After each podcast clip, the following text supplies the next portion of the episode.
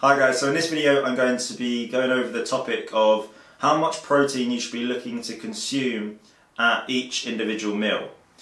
And if you saw my last video you know that I went through the science of the topic of how much protein you should be consuming each day over the course of a 24 hour period. Um, however, this topic is slightly different because, for example, if you work out that your protein requirements each day are 200 grams as an easy a simple example, technically you could consume 200 grams in one meal and not consume any protein for all of your other meals in the day, if there are any, um, and you still reach that 200 gram per day um, recommendation. However, uh, obviously, a follow on question to this is whether distributing your protein intake out more evenly throughout the day.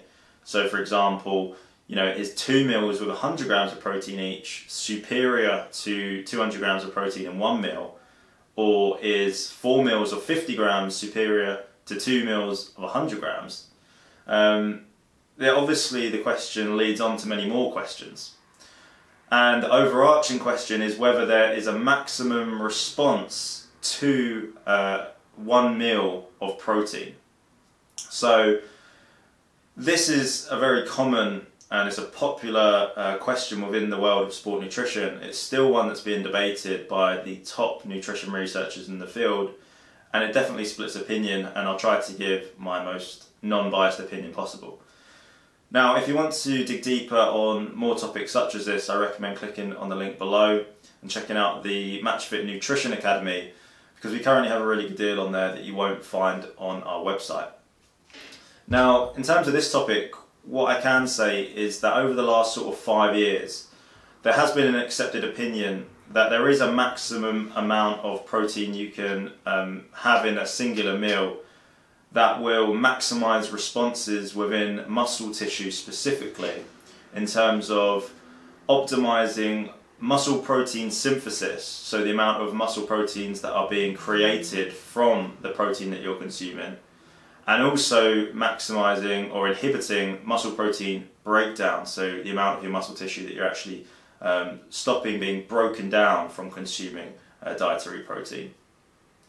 Now, the maximum limit in young, healthy, active individuals at each meal seems to be approximately 40 grams.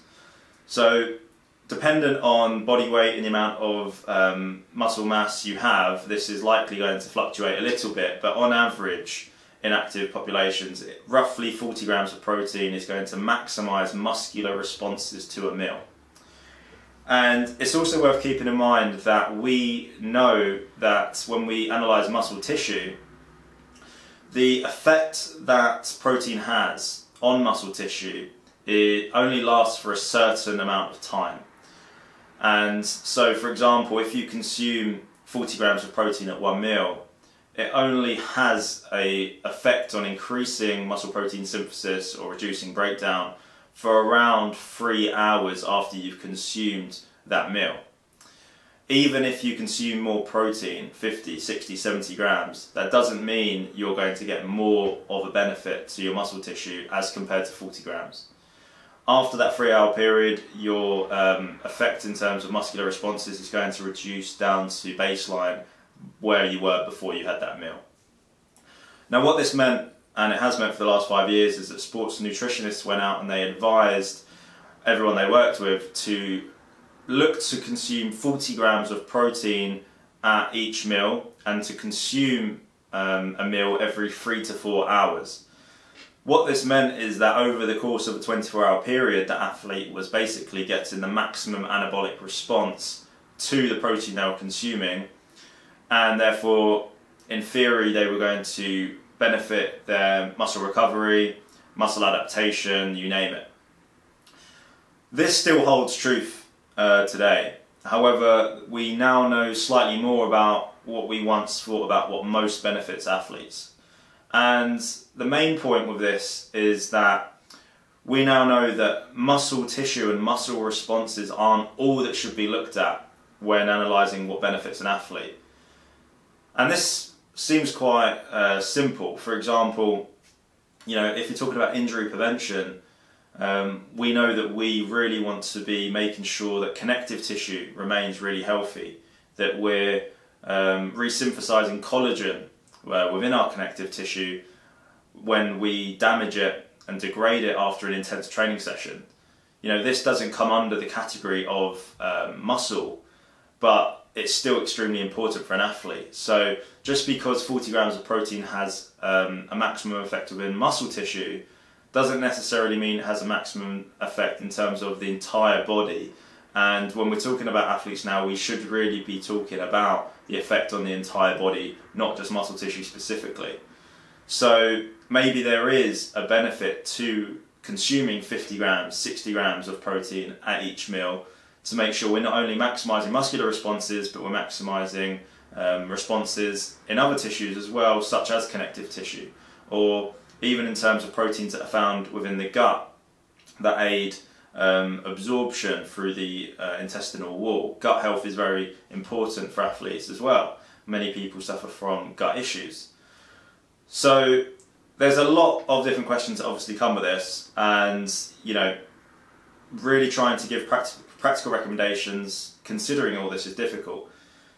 What I would say is that as a safe bet, as a safe recommendation for you, I would make sure that you're consuming 40 grams of protein as a minimum at each meal and you should be roughly consuming to ensure maximum responses. You should be roughly consuming at least three meals per day that have this minimum of 40 grams of protein per day. Is there a benefit to, con- to consuming and increasing your meal frequency to four meals, five meals? Potentially, we don't yet know. Is it going to be detrimental? Probably not, or definitely not. So, if you can realistically, conveniently fit four or five meals into your day, you know, every few hours, then I'd say go ahead and do that but I wouldn't overthink it too much, and I'd probably use uh, three meals as a minimum amount that you want per day if you're looking to maximize responses in muscle tissue and other tissues. So keep in mind that daily protein intake as a total is the most important, most um, overriding factor, um, and it is more important than meal frequency. Um, but if you have, if you are reaching that daily protein recommendation, um, and you're looking to go one step further and look at meal frequency, then 40 grams of protein at a minimum uh, for each meal and three meals as a minimum over the course of a day, um, ideally evenly spread, so every four to five hours, let's say. If you can go more than this, potentially better, um, it's worth experimenting with, but don't overthink it too much. Again, if you want to go deeper on uh, topics such as this, I'd recommend checking out the Match Fit Nutrition Academy. We currently have a deal um, on the Match Fit Nutrition Academy that you won't find on our website, so I highly re- recommend checking that out. If you enjoyed the video, please share it with anyone that you think might help, and I'll catch you guys next time.